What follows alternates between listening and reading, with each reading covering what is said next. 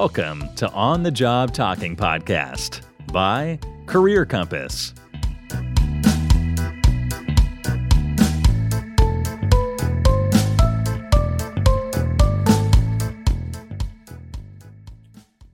สวัสดีครับ คุณผู้ฟังรายการ On the Job Talking Podcast ทุกท่านนะครับ วันนี้ผมอยากมาแนะนำพาร์ทใหม่ของรายการเรากันสักเล็กน้อยนะครับสำหรับหลาย ๆ ท่านที่ติดตามรายการของพวกเรามาเนี่ย น่าจะทราบดีว่าทีมงานพอดแคสต์ของพวกเราเนี่ยก็เป็น partner กันกับทางโครงการแชมป์ Engineering ซึ่งเป็นโครงการ Mentorship โปรแกรมที่คณะวิศวะจุฬานะครับซึ่งตอนนี้ทางโครงการเองอะได้มีกิจกรรม Career Roundtable ซึ่งเป็นกิจกรรมออนไลน์ที่จะจัดขึ้นทุกเดือนนะครับ โดยที่เนื้อหาสาระของตัวกิจกรรมเนี่ยค่อนข้างที่จะใกล้เคียงกับ On the Job Talking Podcast ที่พวกเรากำลังทำอยู่เป็นอย่างมาก ดังนั้นเพื่อให้คุณผู้ฟังได้ผลประโยชน์มากขึ้นนะครับ เราจะนำเอา record ของกิจกรรม Career Roundtable เนี่ย มาเป็นพอดแคสต์ให้กับคุณผู้ฟังฟังด้วยเช่นกัน ในช่อง On the Job Talking Podcast ที่พวกเรามีอยู่แล้วนะครับ โดยใน episode แรกของวันนี้ เราจะมาพูดคุยกันกับ Associate Consultant จาก Bain & Company หนึ่งใน Consultant Firm ระดับ top ของโลกนะครับ คุณพิมพิมกิติกัญญาดำรงศิริ ถ้าเกิดว่าพร้อมแล้วนะครับ ไปรับฟังได้เลยครับโอเค สวัสดีครับพิมพิมงั้น เราเริ่มกันเลยละกัน รบกวนพิมพิมช่วยแนะนำตัวเบื้องต้นให้หน่อยเนาะ ได้ค่ะ ก็ พิมพิมนะรุ่นอ่าอินเทเนียหนึ่งร้อยเอาจบแอดมี่อ่าค่ะก็จบมาได้สองปีแล้วเออแล้วก็อยู่แชมป์รุ่นที่สองค่ะ โอเคครับผมเอ่อพี่เข้าเรื่องเลยละกันอยากจะเรียกว่าไงดี ช่วยเล่าเกี่ยวกับแบบทำไมตัวเองถึงเลือกที่จะมาเข้าเอ่อสายงาน consulting ครับผม ค่ะก็จริงๆ คือเราอะเป็นคนที่แบบ คิดได้ค่อนข้างโชคดีเนอะเราเป็นคนที่คิดได้ตั้งแต่แรกว่าแบบเราอะอยากเข้า consult ตั้งแต่ประมาณช่วงต้นต้นปีสามอะไรเงี้ยเออเพราะว่าตอนนั้นอะคือมันเริ่มจากการที่ว่าเราอะเรียนวิทย์วะมาสักพักแหละคือ disclaimer ก็คือเราอะชอบวิทย์วะนะเราเป็นคนชอบเรียนวิทย์วะมากสนุกมาก แต่ว่าคือเรารู้สึกว่าแบบพอวิทย์วะในสายงานที่ไทยอะถ้าจะทำแบบวิทย์วะวิทย์วะที่เป็น problem solving ทำแบบพวกแบบอะไรที่ได้แก้ปัญหาเยอะอย่างเงี้ยมันก็จะไปอยู่แบบ โรงงาน คือเรารู้สึกว่ามันจะไปอยู่โรงงานส่วนใหญ่ถ้าไม่ใช่สายรีเสิร์ชถูกปะแล้วมันต้องไปอยู่ระยองอะไรเงี้ยเพราะฉะนั้นก็เลยไม่อยากไม่อยากไปอยู่เอ่อต่างจังหวัด เออ ก็เลยแบบเอองั้นเราลองหาว่าแบบมีอาชีพอะไรที่เหมือนได้ทำแก้ปัญหาเหมือนกัน เออ แล้วก็แบบได้ทำพวก problem solving เงี้ยเออเป็นในกิจวัตรประจำวันแต่ว่าไม่ใช่ไปโรงงาน ก็เลยแบบหาไปหามาก็เลยเจอแบบมีคนแนะนำแบบเนี้ยมีอาชีพที่ชื่อว่า consult นะ แบบเออแก้ปัญหาธุรกิจ ถึงแม้ว่ามันจะไม่ใช่วิทย์วะอะไรเงี้ยแต่ว่ามันก็ยังเป็นการแบบ แก้ปัญหา in daily basis อย่างเงี้ยพิมก็เลยรู้สึกว่าเอองั้นแบบอาชีพนี้น่าสนใจมากก็ด้วยเอ่อส่วนอื่น ๆของอาชีพแบบมันก็ค่อนข้าง meet goal เราเช่นแบบเออพิมอยากเป็นคนแบบอยากทำงานเมืองนอก แต่ก็ไม่อยากทำแบบไปเลยไปแล้วไปลับเอออยากกลับมาอยู่กับพ่อกับแม่ ใช่เพราะว่า consult มันจะแบบอนุญาตให้ไป คือมันจะมีพวกเคสที่ไปเมืองนอกไงคะก็บินวันอาทิตย์กับวันพฤหัสอย่างเงี้ยเออมันข้อเออมันค่อนข้างแบบตอบโจทย์ ในในจุดหนึ่งเลยอืมแล้วก็แบบรู้สึกว่าแบบอยากได้อยู่อยู่ในที่ที่แบบทำงานกับคนเก่งๆเนี่ย consult ก็คือแบบตอบโจทย์มากมีแต่คนแบบ มีคนแบบจบเมืองนอก จบไทยจบ top U แบบเต็มไปหมดอะไรเงี้ยเออพิมก็แบบตอบโจทย์มากๆ ก็เลยแบบเออตัดสินใจว่าเออเนี่ยเดี๋ยวเราจะลองกันดูแบบจะเข้า consult ให้ได้อืมประมาณตอนประมาณปีสามใช่ค่ะ โอเคครับ แล้วตอนนี้ก็เข้าได้แล้วเนาะงั้นอืมเออ ช่วยช่วยเล่าเกี่ยวกับชีวิตการทำงานที่ที่เออ Bain ให้ฟังหน่อยเนาะคืออะเริ่มเริ่มจากอย่างนี้ก่อนละกันครับอืมคือทำไมทำไมบริษัทถึงต้องการ consult แบบ Bain ทำแบบเราเราทำอะไรให้กับลูกค้าบ้างครับอืมคือจริงๆของ consult ที่เป็นที่พิมพ์ทำอะนะคะเป็นแบบ management consult เพราะฉะนั้น management consult เนี่ยมันจะเป็นโดยเฉพาะของพิมพ์จะเป็น strategy consult ด้วย ก็คือส่วนใหญ่อะค่ะ บริษัทอะเขาจะมีแบบ เขาจะมีประมาณ criteria หลักๆประมาณ 3 อย่างถ้าเขาจะจ้างแบบ MBB ก็คือ Bain McKinsey BCG เนอะค่ะครับก็คืออย่างแรกก็จะแบบเขาอะต้องการจะทำแบบสิ่งใหม่ แบบไม่มีใครเคยทำมาก่อนในตลาดไม่มีใครเคยทำมาก่อนเลยอย่างเงี้ยเขาก็จะจ้างพวก strategy consult อย่างเงี้ยแหละมาทำเพราะว่าอยากได้คนที่แบบมีแบบเออเขาเรียกอะไร ด้วยตัว firm consult เองอาจจะเป็น firm ที่แบบทำปัญหาแบบใหม่ๆพวกนี้มาตลอดเพราะฉะนั้นเราจะมี expertise อย่างเงี้ยเขาก็จะเอาเราเข้ามาทำเราจะรู้ว่าเวลาจะเริ่มของใหม่ๆ ต้อง research อะไรบ้าง มี framework อะไรในการแบบทำความเข้าใจว่าโอเค สิ่งที่เรากำลังจะทำเนี่ยมัน make sense ทำยังไงอะไรเงี้ยค่ะอันนี้จะเป็นเรื่องที่หนึ่งเรื่องที่สองก็คือจะเป็นเรื่องเกี่ยวกับว่าถ้าเขาอยากรู้ว่าคนอื่นอะทำยังไง คือคนอื่นอะเขาทำกันแล้วแต่เราอะอยากทำบ้างเงี้ยค่ะเขาก็จะจ้าง consult มาเพราะ consult เนี่ยเอ่อ ส่วนใหญ่เราจะเป็น global เนอะแบบอย่าง Bain เนี่ยก็เป็น global คือเราสามารถจะ leverage แบบ expertise ของเอ่อ office อื่น ๆ ได้ว่าเขาไปเคยทำกับลูกค้าแบบเอ่อใคร industry แบบ position คล้าย ๆ กันในตลาดของเมืองนอกเนี่ยเขาก็แบบเอาข้อมูลตรงนั้นหรือแบบ practice ตรงนั้นมา leverage ให้กับในไทยอะไรเงี้ยค่ะ อันนี้จะเป็นข้อที่สองส่วนข้อสุดท้ายก็คือ เขาอาจจะไม่มีคนพอในการตั้ง strategy unit ขึ้นมา หรือว่าอาจจะไม่มีคนพอในการ run initiative อะไรบางอย่างเนี่ยค่ะ เขาก็จะจ้าง consult เข้ามาเพราะมันเป็นการเหมือนแบบเอ่อเอาคนที่พร้อมในการทำงานนี้อยู่แล้วเข้ามาเลยแทนที่จะ build capability ตัวเองขึ้นมาเพราะอย่างนี้มันก็ช้าเนอะแบบเดี๋ยวตามคนอื่นเขาไม่ทันเนี่ยค่ะเขาก็จะจ้าง consult เข้ามาค่ะ ก็หลักๆมีสามอย่างโอเค ขอขอ recap เนาะอย่างแรกคือเอ่อมันเป็นเรื่องใหม่เลยสำหรับบริษัทนั้นๆ ใช่ไหมฮะเราเลยต้องการเอ่อ consultant มาช่วยเป็นแบบ คนที่ช่วยคิดเหรอช่วยช่วยวางแผนอย่างนี้ปะใช่ใช่ค่ะใช่โอใช่เค อันนี้คืออย่างที่หนึ่งอันที่สองคือ เห็นคนอื่นทำแล้วอยากจะสู้อยากจะ compete เนาะก็เลยจ้างทางเอ่อ consultant เข้ามานะครับ แล้วก็สิ่งที่ consultant ได้เปรียบคือเรามี global knowledge เรารู้ว่าประเทศอื่นทำยังไง McKinsey ประเทศอื่นอาจจะมี expertise อันนี้ก็เลยสามารถเอามาทำได้อะไรอย่างนี้เนาะแล้วก็อย่างที่สามคือไม่มีคนทำ อยากให้พี่พิมไปช่วยทำให้หน่อยใช่โอเคใช่ใช่ได้ครับผมสามอย่าง โอเคครับเอ่อเราเมื่อกี้ถามไปว่า consult ทำไมบริษัทต้องการ Bain เนาะทีนี้ถามเกี่ยวกับตัว job ที่พิมพิมทำอยู่ละ Associate Consultant เนี่ยหน้าที่ของเราคืออะไรบ้าง อืม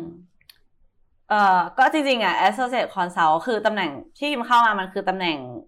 เด็กสุดเลยเนอะแบบ bottom of food chain ก็คือคนที่ทำแบบคือถ้าสมมติว่าพูดแบบด้วยหน้าที่แบบคำจำกัดความง่าย ๆ ของคนที่เป็นแบบ associate consult แบบพิมพ์อย่างเงี้ยก็คือจะเป็นคนที่จะเป็นคน proof answer ที่เอ่อเราพยายามจะตอบลูกค้า เพราะว่าเราจะตอบลูกค้าเนี่ยเราเหมือนจะต้อง พอเราได้โจทย์มา เวลาเราคิเอ่อได้โจทย์มาสมมติว่าจะเข้าตลาดนี้ดีไหมเอ่อ พวกพี่ๆ LT ข้างบน LT คือ leadership team นะเขาก็จะแบบเป็นคนแบบไป define answer มา เช่น เขาก็จะต้องมี hypothesis ก่อนว่า อ๋อ มันจะดีเพราะอย่างนี้ อย่างนั้นด้วยเหตุผลหนึ่งสองสามสี่ห้าเพราะฉะนั้นเนี่ยเอ่อพวก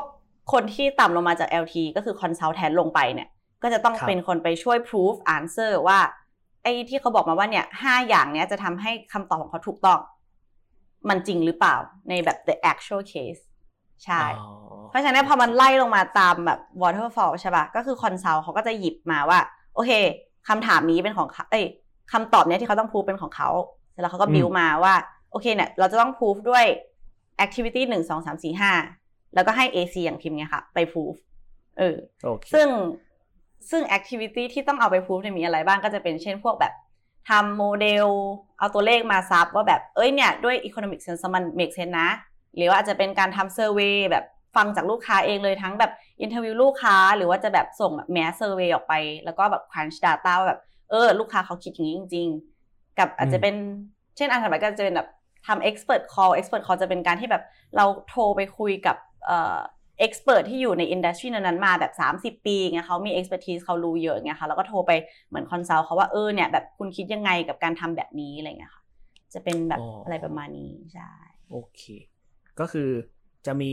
leadership team มาวาดฝัน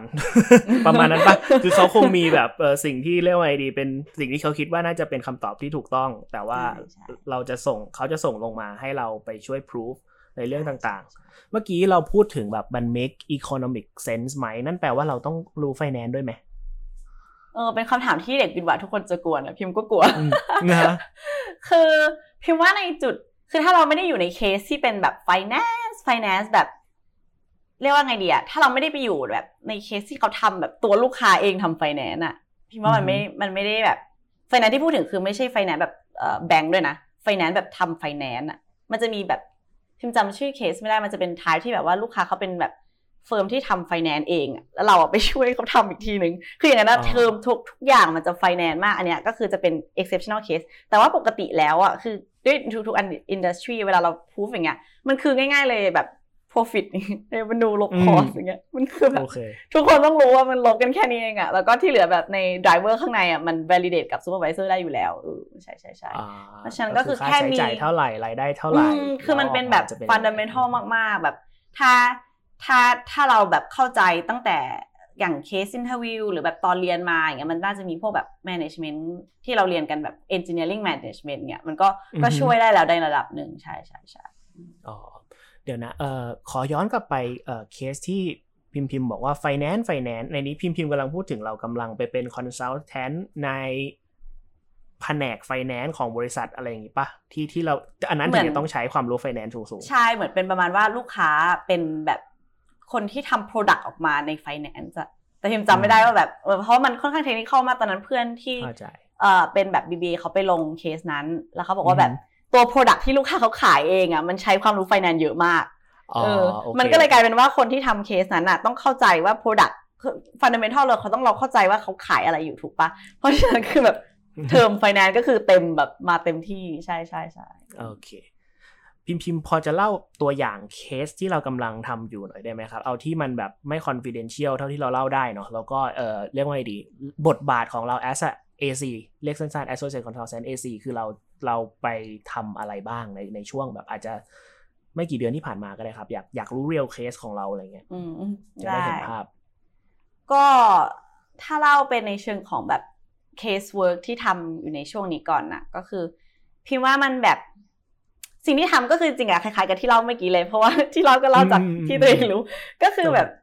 เราอะก็คืออยู่กับพี่ consult เอ่อเป็น supervisor เราเนี่ยค่ะเขาก็จะ own แบบ work stream เวลาในในหนึ่งเคสมันจะมีหลาย work stream เนอะแล้วก็เขาจะ own หนึ่ง work stream พี่ consult เนี่ยแล้วเขาก็จะรับโจทย์มาจาก LT ว่าเออเนี่ยเราอยากทำเรื่อง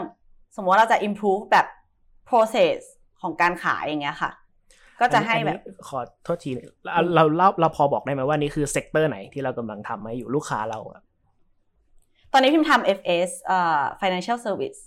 financial service ใช่โอเคก็จะพวกครับแบงก์อะไรเงี้ยค่ะ ใช่ใช่ใช่ใช่อืมอืมอืมโอเค โอเค ต่อครับ เมื่อกี้เราได้อืม work stream มาเป็นหนึ่ง work stream โอเค ใช่ ก็คือแบบพอเราได้คำถามมาใช่ไหม ก็คือพี่คอนซัลท์เขาจะเป็นคนบิวเลยว่าทาง storyline เนี่ยเราจะทำอะไรบ้าง เช่นเราจะ improve sale เนี่ย เราจะ improve process sales เนี่ยเราจะทำอะไรบ้างเราก็ต้องไปแบบขั้นแรกเลยเราต้องไปหาคำหาปัญหาก่อนอย่างเงี้ย เราค่อยเอามาคิดว่าเราจะทำแก้ปัญหามันยังไง แล้วก็มา prioritize ว่าเราจะแก้อะไรก่อน เพราะฉะนั้นพอมัน break down สาม component ตัวนี้ออกมาแล้วเนี่ยเอ่อ AC เนี่ยก็ไปช่วยทำตั้งแต่ step แรกเลย อย่างเช่นตอนที่เราหาปัญหาเนี่ยพิมก็ได้ไปทำแบบเอ่อ interview แบบคนที่ทำงานจริงเลย on the ground ไงว่าเขารู้สึกไงบ้าง process ทุกวันนี้เป็นยังไงปัญหาคืออะไรอืมเงี้ยเพื่อไปเข้าใจเขา แล้วก็ run survey ออกไปด้วยให้แบบเหมือน capture ทุกคนในในในที่ทำเซลล์อยู่ตรงนั้นนะคะก็ เราก็เอา Data เนี่ยมา crunch ว่าโอเค แบบเขาแบบ satisfaction score เขาเป็นยังไงบ้าง ตรงไหนที่เขารู้สึกว่าโอเคยังแบบ improve ได้อีก เขามี feedback อะไรกลับมาบ้างเนี่ยค่ะ แล้วก็เอาตรงเนี้ยมาดู แล้วก็มา identify ว่ากรุ๊ปว่าปัญหาเนี่ยมันมีอะไรบ้าง ก็กรุ๊ปออกมาได้ประมาณ 5 อย่างเนี่ย พอ 5 อย่างนี้ปุ๊บ เราก็ต้องมาดูว่าปกติแล้วอะเออไม่ใช่ปกติหรอกคือ เราจะแก้ปัญหามันได้ยังไงบ้าง เราก็คิดขึ้นมาว่าโอเค ปัญหาที่หนึ่งเราสามารถแก้ได้ด้วยวิธีนี้สองสามสี่ห้า จะคิดขึ้นมาได้ว่าแก้ด้วยอะไรอย่างเงี้ยค่ะส่วนใหญ่ก็จะแบบ research ว่าข้างนอกเขาทำกันยังไงเอ่ออาจจะคุยกับ expert call ประมาณเนี้ยค่ะ เราก็จะได้ออกมาว่า โอเค อันเนี้ยคือสิ่งที่เขาจะต้องทำเป็นเป็นเป็นสิ่งที่เขาต้องแก้ แล้วก็จะมีวิธีแก้ก็จะเป็นเช่นแบบ โอเคสเต็ปหนึ่งอยู่ต้องไปแบบ tackle อะไรบ้างแบบทำหนึ่งสองสามสี่ห้าเป็นเหมือน key to do อย่างเงี้ยค่ะอ่าฮะใช่แล้วเสร็จแล้วพอเราได้ห้าอย่างนี้มาปุ๊บเราก็ต้องเอาไปคุยกับลูกค้าต่อว่า เออเนี่ย เออยูจะทำอะไรก่อน เราก็ต้องไปช่วยเขาคิดมาว่าเนี่ยด้วย impact แล้วอะอันเนี้ยเป็น low hanging fruit แบบอันเนี้ยทำเลยได้ง่ายอะไรเงี้ยค่ะไม่ต้องลงแรงเยอะ แต่อันเนี้ยคือ impact เยอะแต่ว่าเอ่อใช้ effort เยอะเหมือนกันใช้ทุนใช้อะไรเงี้ยเราก็ต้องมาช่วยเขา prioritize ให้เขาช่วยกันตัดสินใจอย่างเงี้ยค่ะอืมโอเค แล้วแต่ตอนถ้าเรียกตัวว่าที่ดีตอนจบคือเราให้บอกบอกเรียกว่าไงดีบอกแผนทั้งหมด แล้วให้ลูกค้าเป็นคนตัดสินใจเองใช่ไหมว่าเขา happy กับการจะเดิน ทางไหนอะไรเงี้ยอาจจะไป low hanging fruit อย่างเดียว หรือจะไปไปงานใหญ่ invest เยอะ ใช่เพราะว่าคือจริงๆอะ Bain เป็น firm หนึ่งที่เอ่อเน้นย้ำว่าแบบเราอยากจะแบบเหมือน develop answer ไปกับลูกค้า เพราะฉะนั้นใน along the way ที่พิมพูดถึงมาเนี่ย คือเราพยายามจะ validate กับลูกค้าตลอดว่า เอ้ย เรากำลังจะมาทางนี้นะ มันคุณแบบเห็นด้วยไหม เพราะว่ายังไงยังไงเขาก็เป็นคนที่เป็นเจ้าของธุรกิจเนอะเขาเป็นคนคที่รู้ดีที่สุดเกี่ยวกับสิ่งที่เขาเผชิญอยู่ เพราะฉะนั้นเนี่ยเราก็ต้อง develop answer แล้วก็คำตอบหรือ action เนี่ยไปกับเขาเสมอ เพราะฉะนั้นเขาจะมีวิวว่าโอเคด้วยแบบ internal context ของเขาแล้วเนี่ยเออวิธีนี้น่าจะง่ายที่สุด เขาก็จะมีการ prioritize ไปเองว่าเขาอยากจะเลือกมาแบบไหนอะค่ะใช่โอเค เพราะฉะนั้นสิ่งที่เราทำคือเราให้คำตอบ แล้วก็สิ่งที่พิมพิมบอกคือเป็นโฟกัสกับการที่เราเราไม่ได้เอาคำตอบไปให้เขาอย่างเดียว แต่ว่าให้เขามีส่วนร่วมกับ process ในการค้นหาคำตอบอันนี้ด้วยอะไรอย่างนี้ใช่ค่ะใช่โอเค เคลียร์ครับผมเอ่ออยากรู้เกี่ยวกับตารางชีวิตได้ยินว่า consultant ยุ่งมาก เป็นเป็นยังไงบ้างครับ งานงาน consultantก็ก็อย่างที่ทุกคนได้ยินมานะมันคิดว่ามันก็แบบใครอยากเข้าสายงานนี้ก็ต้องได้ยินมาอยู่แล้ว เราก็ต้องทำใจไว้นิดนึงว่าแบบมันจะเกิดขึ้นใช่ปะก็วันวันหนึ่งพิมพ์ก็ทำงานเริ่มเก้าโมงค่ะแล้วก็เลิกแบบเฉลี่ยเฉลี่ยก็แบบสี่ทุ่มห้าทุ่มประมาณนี้ค่ะ ก็ เพราะว่าเพราะว่าตอนโอเค ก็คือถ้าเล่าแบบเป็นตั้งแต่เช้ายันเย็นนะก็คือตอนเช้ามาถึงเนี่ยใช่ใช่อยากรู้ day in a ก็คือ life แบบอืมตอนเช้ามาถึงตื่นเช้ามาก็คือเช็คเมลเช็คเมลเสร็จก็เอ่อตอนเช้าก็จะมี morning huddle อย่างเงี้ยพอเป็น morning huddle ก็จะ align กันว่าโอเควันนี้ทุกคนในทีมเนี่ยจะมีเหมือน LT กับทุกคนในทีม แล้วก็จะ align กันว่าโอเควันเนี้ย key focus คืออะไร key deliverable คืออะไร ใครจะทำอะไรตอนเช้าตอนบ่าย อย่างเงี้ยค่ะอืมพออะไรตรงนี้เสร็จปุ๊บ ก็ ทำทำตั้งแต่เช้าแล้วก็ทำสิ่งที่ตกลงกันไว้ใช่ทำที่ตกลงกันไว้ตอนเช้าทำไปเรื่อยๆ แล้วก็ตอนเย็นน่ะจะมีอ่า end of day huddle อีกทีหนึ่งซึ่งอันเนี้ยก็จะเหมือนเดิมเลย บอกว่าเหลืออะไรบ้างคืนนี้อ่าเหมือนตอนเช้าเลยว่าคืแสนดงนี้ว่าจะคุยทำกันอะไรตอนต่อเย็นเย็นๆกี่โมงใช่ใช่ห้าโมงห้าโมงห้าโมงเก้าโมงโอเคทีแล้วก็ห้าโมงอีกทีหนึ่งใช่อ่าโอเค แต่อันเนี้ยคือเป็นกับกับกับ LT เนอะแต่ว่าถ้ากับพี่ซูเปอร์วิเซอร์เองเนี่ยก็จะแบบคุย พอคุยเช้าเสร็จ ก็จะทำแล้วก็เดี๋ยวบ่ายโมงคุยทีนึงว่าแบบเออเดี๋ยวถึงไหนแล้วนะอะไรเงี้ยก็เราต้องอัปเดตกันเรื่อยๆเพราะว่าเขาเวิร์กกับเรา closely เนอะถ้าเรามีปัญหาอะไรเงี้ยเราก็ควรจะบอกเขาก็เลยจะแบบอืมรายงานตัวกับเขาทีนึงอะไรอย่างเงี้ยว่าเอ้ยตรงนี้ติดนิดนึงหรือว่าอ๋อตรงนี้จะเสร็จแล้วนะแบบยูรีวิวหน่อยได้ไหมอะไรเงี้ยค่ะอืมก็จะใกล้ชิดกว่าเนาะใช่ทีมหนึ่งใช่มีกี่คนนะพิมพิมแล้วแต่โปรเจกต์ depends ใช่ไหมมากมากแต่ๆใช่ depends on size of project แล้วก็ scope ด้วย ทีมที่พิมพ์อยู่ตัวเนี้ยใหญ่มากโอเคมีแบบคือในในในในในคอนเทกต์ของคอนซัลนะแปดตอนนี้นะแปดสิบคนอืมสิบคนสิบคนอืมใหญ่มาก อันนี้เรียกว่าใหญ่มากอืมสิบคน แต่สิบคนเนี้ยแบ่งเป็นสอง work stream ใหญ่ แล้วในสอง work stream ใหญ่ก็แบ่งอีกเป็นสี่ work stream เล็กอือหือเป็นเคสที่แล้สวก็โคปใหญ่มากใช่ แล้วเราก็อยู่ในใต้หนึ่งใน work stream นั้น ใช่ แล้วก็เป็น10คนเม็ดหนึ่งในทั้งสี่อันนั้นใช่ใช่อ๋อ ลูกนี้ค้าน่าจะหมดตูดแน่นอนเลยอะพิมพิมจ้างเป็นสิบคนอะแสดงว่าเป็นโปรเจกต์ใหญ่จริงๆเนอะใช่สโคปใหญ่สโคปใหญ่ค่ะใช่โอเคเอ่มเมื่อกี้เราบอกว่าเราทำเก้าถึงสี่ทุ่ม พี่เข้าใจว่ามันไม่ไม่ไม่ใช่ทุกวันหรอกเนาะมันมีวันที่วันวันที่เบาเป็นยังไงบ้างครับ แล้ววันที่หนักที่เป่งอะเป็นยังไงบ้างพิมพิมเออใช่คือพิมว่ามันเออมัน คือมันจริงตรงที่ว่ามันมีวันที่ชิลแล้วมันก็วันที่มันที่ไม่ชิลเลยอย่างเงี้ยค่ะอืมก็คือแบบวันที่ชิลมันก็ชิลจริงๆนะแบบอย่างเช่นว่าเราเพิ่ง present แบบ SteerCo เสร็จมาแบบเมื่อวานเลยอะไรเงี้ยแล้ววันนี้ก็คือแบบยังไม่มีงานเยอะ ก็จะเลิกแบบหกโมงก็เคยหกโมงก็เลิกแล้วงงมากแบบ เอางานหมด ก็เลยแบบเลิกเลยอะไรเงี้ย แต่แบบคือมันก็มีวันแบบนั้น เวลาเราเพิ่งทำอะไรหนักๆมาใช่ไหมคะแต่ก่อนที่เราจะได้แบบวันแบบนั้นอะ ก็จะเจอวันที่แบบตีสองตีหนึ่งเงี้ยมันก็มีแบบเที่ยงคืนแบบโอเค please fix fix กันแบบตอนเที่ยงคืนเลย ก็มีใช่ใช่ใช่มันอยู่กับว่างานมันรีบแค่ไหนอะใช่คือถ้าแบบอ่าเวลามันเป็นไปตาม plan อะมันจะมันมันก็จะเลิกแบบโดยเฉลี่ยพี่ป่วยแต่ว่า ถ้าเวลามันไม่เป็นไปตาม plan อะคืออย่างเช่นแบบลูกค้ามี feedback เข้ามาแบบเออเนี่ยอยากให้เปลี่ยนตรงนี้แล้วแบบมัน present ในอีกวันหนึ่งเนี่ยมันก็คืนนั้นก็อ๋อตีแก้สองกันแน่นอนแบบยับเออคืนนั้นแก้กันยับแบบ partner แบบเอออยาก frame แบบนี้อีกแบบหนึ่งเนี่ยก็แก้ยับเลยคืนนั้นก็ เพราะว่าวันถัดไปมัน present อย่างเงี้ยมันก็มันอยู่ที่ว่าแบบมันมีอะไรมา interrupt แบบ plan ตัวนั้นหรือเปล่าเพราะจริงๆ LT เขาพยายามจะ protect อยู่แล้วว่าอยากให้ทุกคนมีคือด้วยด้วยการที่เราทำงานในแบบ professional แบบ environment นะเนอะทุกคนก็ครับต้องแบบ ทุกคนนะเขา respect your แบบ sustainability เขาอยากให้ทุกคนนะทำงานกันอย่างแบบมีความสุขอะในเท่าเท่าที่จะเป็นไปได้ เพราะฉะนั้นคือเขาก็ต้อง plan มาอยู่แล้ว แต่ว่าถ้ามันมีอะไรที่แบบผิดไปจาก plan อะทุกคนก็คือเข้ามาใน job นี้ก็ยอมรับกันอยู่แล้วว่า มันเป็นสิ่งที่เราต้องทำเนอะอืมมันเป็นอยู่ใน job description อะเออใช่โอเค น่าสนใจตรงที่ถ้าได้เลิกหกโมงถือว่าเป็นเรื่องเซอร์ไพรส์คนอื่นเขาเลิกหกโมงคืนเย็นแล้วใช่ไหม ครับผมแต่แต่ว่าพี่ว่ามันก็ดีนะหมายถึงว่า วันนี้เราอยากจะแชร์ว่า เออ เราจะเข้าสายงานนี้มันก็มีอะไรที่ชีวิตจริงเป็นยังไงเนาะนะฮะเอ่อเมื่อกี้เราพูดถึง LT พูดถึง consultant อะไรอย่างเงี้ยครับเอ่อพี่อยากรบกวนให้เราช่วยเล่า career path ให้หน่อยได้ไหมคือเราไม่ได้เป็น consultant associate consultant ปึ้ง แล้วเราก็จะแบบจบที่ตรงนี้มันมี career path ของมันอยู่เล่าเล่าให้ฟังหน่อยครับว่า แล้วลำดับต่อไปของของ จาก AC แล้วไปทำอะไรต่อ ได้ค่ะก็คือ AC เนอะก็คือ Associate Consultant ตรงเนี้ยเราก็จะเป็นแบบพวก fresh grad หรือว่าคนที่ไม่เอ่อเขาเรียกไม่ได้จบ MBA มาอย่างเงี้ยค่ะเขาจะมาเริ่มกันตรงประมาณตรงนี้ Associate Consultant แล้วก็ขึ้นจาก Associate Consultant เนี่ยจะเป็น Senior Associate Consultant เดี๋ยวให้เล่าเล่าทั้งเส้นก่อนนะ คือก็คือได้ได้ Senior ได้ Associate Consultant แล้วก็ไปเป็น Consultant แล้วก็ไปเป็น หลังจากเนี้ยก็คือหันแหละ ตรงเนี้ยคือ Consultant ลงมา ขึ้นไปจากเนี้ยก็คือเป็น LT LT ก็จะเป็น Manager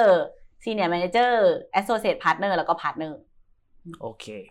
ด้วยรายละเอียดของในแต่ละแบบ responsibility ของแต่ละอันเนี่ย ก็คือพอ AC ก็คือที่พิมเล่าเนอะเราก็จะเป็นกันแบบ สมมติว่าน้องๆเข้ามาแบบเอ่อเพิ่งจบเนี่ยก็สองปี เราก็จะอือหือแบบเลื่อนจาก associate consult เป็น senior associate consult senior associate consult แล้วจะต่างจากเอ่อ AC ตรงที่ว่า เขาจะเริ่มแบบ supervise AC คนอื่นก็จะเริ่มแบบ own ก็เป็น work หัว stream หน้าขึ้ทีมนมาทีมนิอีดกนึทีงใช่โอเคเพราะฉะนั้นแต่คือในส่วนที่เขาจะต่างจาก consult เองที่เอ่อมากกว่าเขาสเต็ปหนึ่งเนี่ยคือสโคปหรือว่าคำถามของเขาจะเล็กกว่า มันจะอ๋อเพราะว่า consult เนี่ยเขาจะเป็นคนที่เอ่อ expect ให้ build storyline ได้เลยทั้งทั้งทั้งยวง คือแบบไม่ไม่ต้องมีการ support จาก manager เยอะอย่างเงี้ยค่ะ แต่ว่าเอ่อ senior associate consult เนี่ยมันจะเป็นเหมือนเอ่อ โจทย์ที่มี storyline ค่อนข้างชัดอยู่แล้ว คือมันค่อนข้างเคลียร์ว่าเราต้องทำอะไรบ้างอย่างเงี้ยค่ะโอเคแล้วก็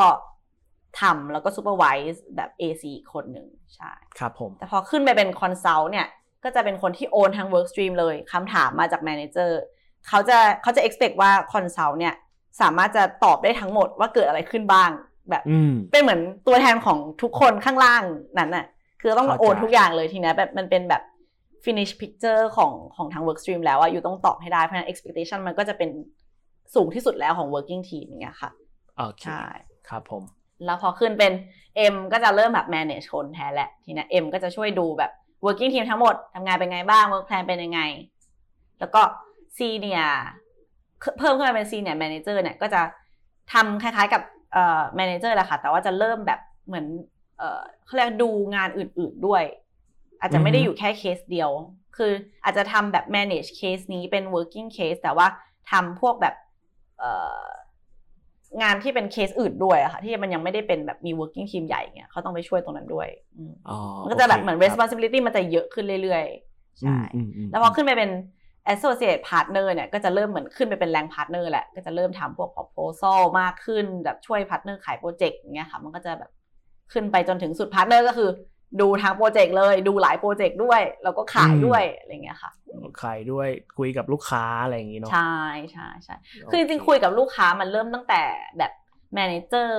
ขึ้นไปแล้วค่ะ เพราะว่าพอเป็น manager ปุ๊บเขาก็จะเหมือนได้รับอีก expectation หนึ่งว่าเขาจะต้องเริ่มแบบ manage relationship กับลูกค้าอ๋อมากขึ้นครับอืมใช่ค่ะอืมเป็นแบบ own engagement ของ client ใ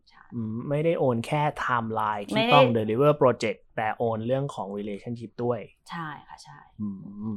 เพราะฉะนั้นก็ถ้าถ้าสรุปก็คือเหมือนแบ่งเป็น 2 ก้อนใหญ่ๆ ก้อนแรกก็คือเป็นก้อนที่เป็น working team ยังนับเป็น consultant อยู่ก็คือเป็นใช่ associate consult เป็น senior associate consult แล้วก็เป็น consult เนาะไล่ค่ะระดับขึ้นไปนะครับใช่รับผิดชอบเอ่อถ้าไม่ก็ไล่ขึ้นไปตั้งแต่ own answer หรือภายอยู่ภายใต้หนึ่ง work stream จนกระทั่ง own ทาง work stream เลย เนาะแล้วก็ไปตั้งแต่ manager senior manager associate partner partner พาร์ทนี้จะเป็นเรื่องของการ manage คน manage ลูกค้า manage ทีมข้างล่างให้ deliver ใช่ project ตามใช่ timeline ให้ได้ใช่โอเค เข้าใจครับเอ่อเมื่อกี้พิมพ์บอกไว้ว่า ถ้าไม่ได้จบ MBA ใช่ไหม จะเริ่มจาก AC ก่อน แล้วถ้าจบ MBA ล่ะ ถ้าจบ MBA อะเขาจะถือว่าแบบเป็นเข้ามาเป็น C ได้เลยเขาเรียก MBA hire เพราะว่าอ่าฮะคนที่ไปเรียน MBA มาเนี่ย ก็ก็อย่างที่ทราบๆกันก็คือคนที่ไปเรียน MBA หลาย ๆ คนเขาจะไปเรียนเพราะว่าเขาอยากเข้า consult พวกแบบ top firm อย่างเงี้ยค่ะเพราะมันครับพอแบบเรียนจบปุ๊บมันจะมีแบบไปตั้งเป็น recruiting แบบหมูเลยเวลาไปยูจบอืม top U อืมอืมเนี่ยเขาจะแบบไปหาเด็กมาจากตรงนั้น เพราะเขาคิดว่าการที่เราไปเรียน เพราะว่าจริงๆแบบ MBA สองปีอะสิ่งที่เราไปเรียนอะมันค่อนข้างคล้ายกับอาชีพ consult มากเลยมันคือแบบอืมอย่างเช่นถ้ามีใครเคยฟังเรื่องของเวลา Harvard เขาสอนเรื่อง MBA เขาเรียก case method อย่างเงี้ยอือฮึก็คือแบบชีวิต consult อะแหละ ก็คือแบบ case study แบบคิดแบบ strategy คิดแบบ problem solving มันคืองานของ consult เลยเพราะฉะนั้นเขาก็เลยคิดว่าคนที่จบ MBA มาเนี่ย สามารถจะเข้ามาเป็นconsultant ได้เลยใช่ค่ะ อ๋อ โอเค แสดงว่าก็คนที่เล็งว่าจะไป MBA อันนี้ก็จะน่าจะเป็น top career choice ของเขาเนาะเหมือนคุ้มอะคุ้ม ประมาณนั้นปะใช่ใช่ใช่ใช่คือพิมพ์ว่าคนที่ไปเรียน MBA เนี่ยเขาก็จะมี goal แบบ หลายอันก็จะมีแบบ consult อย่างนี้ก็เป็นหนึ่งในที่เขาตั้งใจกันไปทำแล้วก็แบบพวกจะกลับมาพวกทำพวก financial service ที่แบบเป็น global firm อย่างเงี้ยหรือว่าจะไปทำ startup เมืองนอกมันจะมีอยู่ไม่กี่อย่างอืมอืมโอเคครับผม อืมโอเค แล้วถ้าถามคำถามต่อไปคืออะไรยากสุดเป็น associate consultant พิมพ์ว่าส่วนที่ยากที่สุดในในสายอาชีพนี้ครับ อืมคือ พิมพ์ว่าในในสายอาชีพคอนซัลท์เองนะพิมพ์ว่ามองว่าในมุมว่า สิ่งที่ยากที่สุดคือ มันไม่เคยอยู่นิ่งอะการที่อยู่ทำ consult เนี่ยคือ expectation ของ you มันเพิ่มทุกๆเอ่อหกเดือน อย่างทุกคนน่าจะรู้กันว่าแบบมันเป็นเขาเรียกอะไรนะอ่า up or out ก็คืออ๋อใช่คือ consult ที่เป็น MBB เนี่ยมันจะเป็นเอาเอาอยู่แล้ว แล้วยูก็จะมีเอ่อ re- เอ่อ eva- evaluation period ทุกๆ 6 เดือน และทุกๆ 6 เดือนเนี่ย you ก็จะมี set of expectation ที่ต่างกันไป คือยูไม่สามารถจะคิดว่า 6 เดือนนี้ I will master this 20 skill and then อืม the next six months you will แบบ just แบบ chill เพราะว่ายูมีแล้วอ่า20 skill เพราะว่า next six months it will be another 20 skill for you to master แต่ว่าเพราะฉะนั้นคือยูก็ต้องแบบไปเรื่อยๆ จ้าแหละ ไม่ได้พัก อืม ใช่ก็ว่ามันเป็นอ่าส่วนที่ ยากของของคอนซัลท์แต่ว่าเออพี่มองเหมือนกันว่าแบบถ้าคนที่ชอบในการที่แบบเราต้องฟันฝ่าไปเรื่อยๆอะพี่ว่ามันก็อืม make sense มากๆนะว่าที่แบบอยากจะมาจอยคอนซัลท์ใช่ใช่โอเค เมื่อกี้พิมพ์บอกว่า up or out ซึ่งมันหมายความว่าถ้าไม่ได้เลื่อนตำแหน่งก็ออกก็คือก็คือจบใช่ใช่แล้วก็สิ่งที่เราบอกก็คือมันทุกๆ 6 เดือนเราจะได้รับ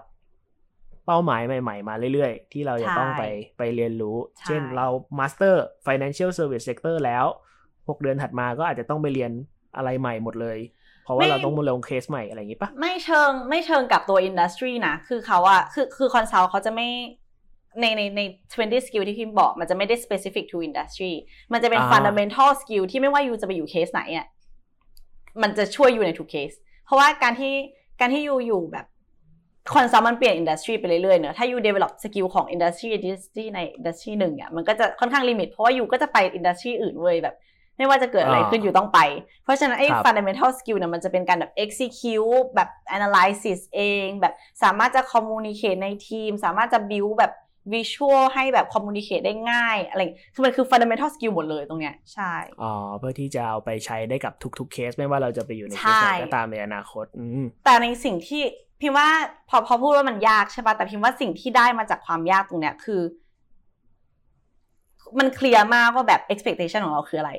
คือการที่อยู่ในสายงาน consult เนี่ย you แบบ คือ you ไม่ต้อง worry เลยในเรื่องของ career path คือมันค่อนข้างจะเป็นสูตรแบบเป็นสูตรสำเร็จอะเพราะว่า you ทุกคนเนี่ยมันถูก build ตาม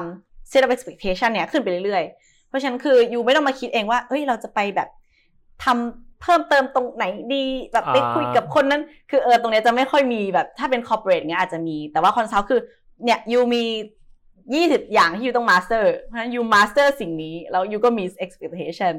คือมันอืม clear แล้วก็มากไปต่อเพราะฉะนั้นเออคือมันอ่าฮะพิมพ์ว่าตัวเนี้ยมันสบายใจนะ คือมันเป็น feel แบบเออเนี่ยสิ่งเนี้ยเนี่ยที่เราต้องทำอ่าเหมือนเอออ่อ่านหนังสือเนาะแบบเออก็เนี่ยกูอ่านจบ 20 บทแล้วกูจะสอบได้โอเคไหมใช่ใช่แล้วก็คือทุกทุกๆคนในแบบ ทุกทุกๆคนใน firm อะไม่ว่าจะเป็น supervisor เราหรือว่าจะเป็นพี่ LT หรือว่าแบบ mentor ใน firm จะมี mentor ที่แบบ assign เราด้วยไงทุกคนแบบอ่าฮะ helpful มากๆในการจะแบบคือพิมเข้าใจว่าการที่เรารู้มาว่ามัน20อย่างเนี่ยแต่มันเป็น soft skill เนอะมันไม่ใช่แบบ you อ่านแล้วโอเคแบบแบบ I จะแบบไปอ่านหนังสือเล่มนี้แล้วแบบ master ได้เลยมันไม่ใช่ไงคือเพราะฉะนั้น you ก็ต้องได้แบบ guidance ตลอดเวลา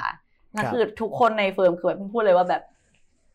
ช่วยแบบเต็มที่มาก คือแบบถ้าแบบ reach out ไปถามเนี่ยเขาก็จะช่วยแบบเออเนี่ยแบบตอนนั้นที่ไอแบบทำอย่างนี้ไอก็แบบมีวิธีแก้ปัญหาประมาณนี้อ๋อเพราะมันไม่มีสูตรสำเร็จอะเพราะฉะนั้นยูก็ต้องแบบเหมือนขอคำแนะนำจากคนอื่นไปเรื่อยๆ ซึ่งแบบพพี่ๆในเฟิร์มก็คือแบบ very very helpful แบบ in terms of guiding แบบอืมเราไปในทางที่ถูกต้องอะไรเงี้ยอืมใช่ ซึ่งพิมแบบพิมว่ามันเป็นสิ่งที่ ช่วยมาก ๆ ในการที่ทำให้งานที่มันยากมันมีทางเป็นไปได้ใช่อืมอืมดีเนาะเวลาแบบติดอะไรแล้วถามคนที่อยู่ในบริษัทได้ก็ดีนะเอ่อเมื่อกี้เราพูดถึงตัว skill ที่เราต้องเก็บใช่ไหมครับ เพื่อที่จะเราจะไปต่อ set of expectation ใหม่ๆ ทุก 6 เดือน ถ้าถ้าเราพูดถึง skill อะมันมีแบบเราจะเราจะเขาเรียกว่าไงเขาจะ judge ได้ยังไงว่า อันนี้คือถือว่าเรามี skill อันนี้แล้ว เพราะบางทีมันก็เป็น soft skill เราต้องไป qualify เราต้อง demonstrate ผ่านอะไรหรือเปล่าครับ เราถึงเขาถึงจะบอกว่า โอเคพิมพ์พิมพ์ you master skill นี้แล้วอะไรเงี้ยคือพิมว่ามันขึ้นอยู่กับ supervisor เนอะแบบมันก็เหมือนเหมือนงานอื่นๆแหละ คือ supervisor เป็นคนดูงานเรา แล้วเขาก็ต้อง supervise คนอื่นมาแล้ว แล้วเขาก็เคยเป็นเขาอาจจะเคยอืมเป็นเรามาก่อน หรือเขาอาจจะต้องแบบเห็นมาว่าเลเวลเนี้ยคือที่ถูกต้องครับดังนั้นเขาก็จะสามารถบอกได้ว่าโอเค อันเนี้ยอยู่แบบ meet expectation อันนี้อยู่ไม่ meet อันนี้อยู่ exceed expectation อย่างเงี้ย ใช่อ่าเพราะฉะนั้นโอเคมันก็ถ้าถ้าแบบ frankly speaking มันก็คือแบบ subjective นิดนึงแหละว่าเขาคิดยังไง แต่ว่ามันไม่ใช่เป็นว่าเขาตัดสินคนเดียวถูกไหมเพราะว่า supervisor เราเนี่ยเป็นคนเขียนรีวิวเสร็จแล้วเขาก็อืมส่งให้ manager ที่ดูในเคส เป็นคนช่วย validate ว่าเขาเห็นด้วยหรือเปล่าอะไรเงี้ยแล้วก็ไปถึงแบบ ขึ้นไปถึง partner แบบ partner แบบ approve หรือเปล่า partner เสร็จส่งไปที่ mentor อีก mentor แบบเอ้ยมาแบบมาอ๋อ pressure test ว่าแบบ อันนี้ทำไม you ให้เท่านี้อันนี้ทำไม you ให้เท่านั้นอย่างเงี้ยคือกว่ามันจะออกมาเป็นหนึ่งใบเนอะไม่ใช่คนคนเดียวเขียนมันไปแบบทั่วเลยแบบเขาช่วยกันเหมือน ให้มันออกมาได้แฟร์ที่สุดอย่างเงี้ยค่ะอืมครับผมเป็นใช่ก็ต้อง judgment ของ trust เอ่ the อ system โอเค เป็นเป็นเป็น judgment ของของยังเป็นของคนในบริษัทอยู่แหละ แต่ว่าด้วย ใช่ process ของ evaluation มันมันน่าจะผ่านคนที่มีประสบการณ์หลาย level peer review กันมาหมดแล้ว เราถึงจะบอกว่าเรา meet หรือ หรือไม่ meet หรือ exceed โอเค ใช่ใช่ เคลียร์ครับเอ่มขอแอบย้อนกลับไปตรงฝั่ง career path นิดนึงได้ไหมพิมพิมพ์ แล้ว ได้ค่ะ เราอาจจะไม่ต้องไปถึงขั้นแบบไล่ไล่ไปจนถึง partner หรอกเนาะแต่เราพูดถึงสักจาก associate consult ไปเป็น manager แล้วกัน มันแบบประมาณกี่ปีเหรอครับ เราถึงจะได้ไปทีละขั้น เมื่อไหร่กี่ปีเราถึงจะได้เป็นเอ่อ senior associate consult อีกกี่ปีถึงจะได้เป็น consult roughly เนาะคร่าวค่ะ ซึ่งซึ่งอันนี้แตกต่างกันแต่ละ firm เนอะคือแบบ McKinsey กับ BCG ก็มี career path ที่ไม่เหมือนกันจำนวนปีก็ไม่เหมือนกัน แต่ด้วยด้วยคือ มันจะมีมันจะมีถ้าเสิร์ช Google มันจะมีแหละว่าแบบเทียบกันแล้วมันประมาณไหน แต่ว่าถ้าของเฟิร์มพิมพ์เองเนี่ยที่พิมพ์รู้คือ AC เนี่ยถ้าเป็น fresh grad จะประมาณสองปีแน่ ๆ ไม่นอกจากว่าอยู่จะแบบ exceptional แบบอืมสุดๆอย่างเงี้ยอยู่อาจจะปีอือฮึครึ่งแต่มันไม่ค่อยมีโอเคส่วนใหญ่เขาจะอยากให้ fresh grad เนี่ยได้เก็บประสบการณ์แบบอย่างถูกต้องสองปี แล้วค่อยเลื่อนเป็น SAC SAC เนี่ยก็จะประมาณแบบเอ่อปีหนึ่งถึงปีครึ่ง up to สิบแปดเดือนถ้ายิมจะไม่ๆผิโอดเคใช่โอเคก็คือตรงเนี้ยก็คือ you ต้องพยายามแบบเอ่ออันเนี้ยจะไม่มี minimum แหละ ถ้า you เก่ง you ก็โปรโมท ถ้า you แบบยังต้องพัฒนาอยู่ you ก็ยังอยู่ใน SAC อือฮึใช่ ตรงเนี้ยก็คือประมาณสิบปีครึ่ง แล้วพอปีครึ่งเสร็จปุ๊บ ก็จะกลายเป็น consult consult เนี่ยจะประมาณสองปี แต่ถ้า you แบบ perform ดี you ก็ปีเดียวขึ้นเป็นอืม manager อย่างเงี้ยคือมันไม่อืมตั้งแต่ AC ขึ้นไปอะมันจะไม่มี minimum โอเค ใช่ ส่วนครับผม AC ที่มาจากแบบ industry hire เนี่ยคนที่ไปทำงานข้างนอกมาแล้วเนี่ย พวกเนี้ยจะไม่มี minimum จะแบบอ่าทำดีแค่ไหนก็ขึ้นไปเลยอะไรอย่างเงี้ยใช่เข้าใช่ใจก็จะเป็นอีกแบบหนึ่งอืมเขาแล้วเอเขางก็ก็น่าจะทำมีมาเยอะแล้วฟันเนมาอะแล้วใช่ใช่แต่ด้วยความแฟร์คือเราก็อยากแบบเออถ้าเขาไม่ได้ทำ consult มาอย่างเงี้ยเขาจะเก่งแค่ไหนเราก็อยากให้เขาเริ่มที่ล่างสุดก่อนเพื่อจะได้ build fundamental skill ของคอนซัลท์เข้าใจครับ อืมโอเค เอ่อเคลียร์ครับผม ถ้าอย่างนั้นเราไปต่อในเซสชันต่อไปพิมพ์พิมพ์แล้วอืมแล้วเข้ายังไงแล้วตอนนี้แบบรู้แล้วว่าชีวิตของเอ่อ MBB Consulting เป็นยังไงแล้วเนาะเข้าเข้ายังไงครับ อาจจะเริ่มจากเรซูเม่หรือประสบการณ์ส่วนตัวที่เอ่อพิมพ์พิมพ์เตรียมตัวมาก็ได้ครับ ได้ ก็เข้ายังไงแบ่งเป็นสองส่วนเนอะแบ่งเป็นตรงช่วงที่แบบ วิวบิวพอร์ตมาก่อน ตอนที่ยังไม่ถึง recruiting season กับตอนที่ถึงอืม recruiting season แล้ว you เข้ายังไง อือฮึก็คือสิ่งที่พิมทำเลยในช่วงแรกอะที่แบบยังไม่ถึง recruiting season นะเขาให้ตัดสินใจได้ว่าพิมอยากทำ consult ในประมาณตอนต้นปีสามเพราะฉะนั้นพอเรารู้แล้วว่าเราจะเข้า consult เนี่ยอย่างแรกที่เราจะทำก็คือเราต้อง build port คิดซะว่าเราอยากโชว์เรซูเม่เขาแบบไหนในวันที่เราสมัครอะอืมก็ไปทำมาให้หมด ก็ไปทำมาให้หมดตรงนั้นน่ะก็คือแบบ พิมก็ไปแข่งเคสเอ่อพิมก็ไป intern ที่เป็น consult firm เนอะเพราะว่าแบบ firm ที่เป็น consult มันก็จะแบบได้ทำงานในเหมือนเหมือนๆกันเงี้ยก็ได้ gather skill ก่อน แล้วก็ตั้งใจเรียนเกรดจะได้ดีๆ จะได้แบบยื่นได้ไงค่ะ เพราะว่าคือมันมันมันเหมือนลิงก์กับช่วงที่มันเหมือนลิงก์กับการเตรียมตัวทำเรซูเม่เนอะคือ you ครับต้องคิดมาว่า เอ้ยเนี่ย consult ดูอะไรบ้าง ถ้า you แบบถ้าน้องๆไปแบบว่าเออ search ใน Google อะพิมจำได้มันจะมีเว็บหนึ่งเขียนเลยว่า how แบบ consult consulting firm score the resume มันจะมีเลยว่าโอเคแบบแบ่งเป็น section academic เอ่อ ex- เอ่อ professional experience แล้วก็เอ่อกิจกรรมแบบ extracurriculum อย่างเงี้ยครับ แล้วก็เออมีแบบสามส่วนอย่างเงี้ยค่ะ แล้วก็คือเกรดเขาก็จะแบบโอเค ถ้าเกิน ถ้าได้ first class honor เขาให้แบบห้าอะไรเงี้ยก็คือเต็มอืมแล้วก็ professional experience ถ้าอยู่ทำ consulting firm มาอยู่ได้คะแนนเยอะโอเคถ้าอยู่ทำ startup business development เอ่อ unit มาอย่างเงี้ยทำ strategy มา อยู่ก็ได้คะแนนเยอะแต่น้อยกว่า consult เพราะว่า consult เนี่ยมันเป็นสายงานเดียวกันเนอะมันก็ครับอย่างเงี้ยลงมา แต่ว่าถ้าสมมติว่าไม่ relate เลยเงี้ยก็จะได้คะแนนน้อยลงมาอีกอืมแล้วถ้าไม่ relate เลยแล้วบริษัทไม่ดังด้วย ก็น้อยลงมาอีกโอเคเงี้ยคือเพราะฉะนั้นคือคนที่จะเข้าต้องไปศึกษาดีๆว่าเขาสกอร์ยังไง แล้วเราจะไป strategize แบบวิธีการ build port เรายังไง ให้ให้ไปมีตรงนั้นได้ ใช่อืมตอนที่เราคุยกันพี่ชอบมากพิมพ์พิมพ์เหมือนเหมือนด่าพี่ก็คือแบบ ไม่ได้ไม่ได้อย่างนั้นบอกแต่ว่าพิมพ์พิมพ์บอกว่าเออแบบมันไม่ใช่วันวันหนึ่งเราตื่นขึ้นมา แล้วก็บอกว่าอยากเป็น consult ตอนปีสี่เราก็ยื่นใบสมัคร เราก็ได้เนอะใช่มันน่าจะต้องเป็นการเก็บประสบการณ์ใช่เพื่อ build resume เราขึ้นมาใช่ปะอืมใช่เออใช่แต่ก็ไม่นั่นอแหละยากแบบ ไม่อยาก discourage น้องๆ ที่แบบเพิ่งรู้ตัวถูกปะคือมันก็แบบอือฮึไม่อยากพูดแบบนั้นคือ ถ้า you แบบโอเคกลางปีเอ่อแบบปลายปีสามกำลังฝึกงานอยู่แล้วอุ๊ยโอเคโอเคจะเข้า consult ก็มันก็เตรียมตัวทันแหละ แต่ว่ามันก็อยู่ที่ว่าแบบในเรซูเม่ตรงนั้นนะ you ได้คะแนนเท่าไหร่ มันก็เป็น fact ที่ you build มาเออถ้าน้องคนไหนแบบรู้ตัวก่อนอยู่ก็ได้เปรียบมันก็แบบแค่นั้นเองใช่อืมใช่ครับใช่ก็ไม่รู้ส่วนตัวพี่เนาะ ถ้าเราอยู่ปีสี่แล้ว แล้วเราอาจจะยังไม่ได้แบบ build resume ในแบบที่ละจะใช้สมัคร consulting มันก็ไม่เป็นไรนะเว้ยพี่ว่ามันก็เราก็ใช้เวลาอีกหนึ่งปีไปทำที่อื่นอะไรก่อนแบบนี้ใช่ได้ไหมใช่อืมใช่เพราะว่าคือจริงๆพิมพ์เอ่ออยากอยากบอกแบบน้องๆหลายๆคนไว้เลยว่าแบบในคอนในวิดวาเราเองอะเราไม่ค่อยรู้กันคือน้องๆชอบทักมาหาพิมพ์หลายคนแล้วแบบปีสี่กำลังจะสมัครงานของปีสี่แล้วก็ทักมาว่าอยากเข้าแบบ MBB ต้องทำยังไง คือ MBB อะมันเริ่ม recruit ของ fresh grad อะตั้งแต่ตอนน้องอยู่ปิดเทอมปีสามเว้ย เพราะฉะนั้นถ้าน้องอยู่ปีสี่แล้วมันจะไม่ทันแล้ว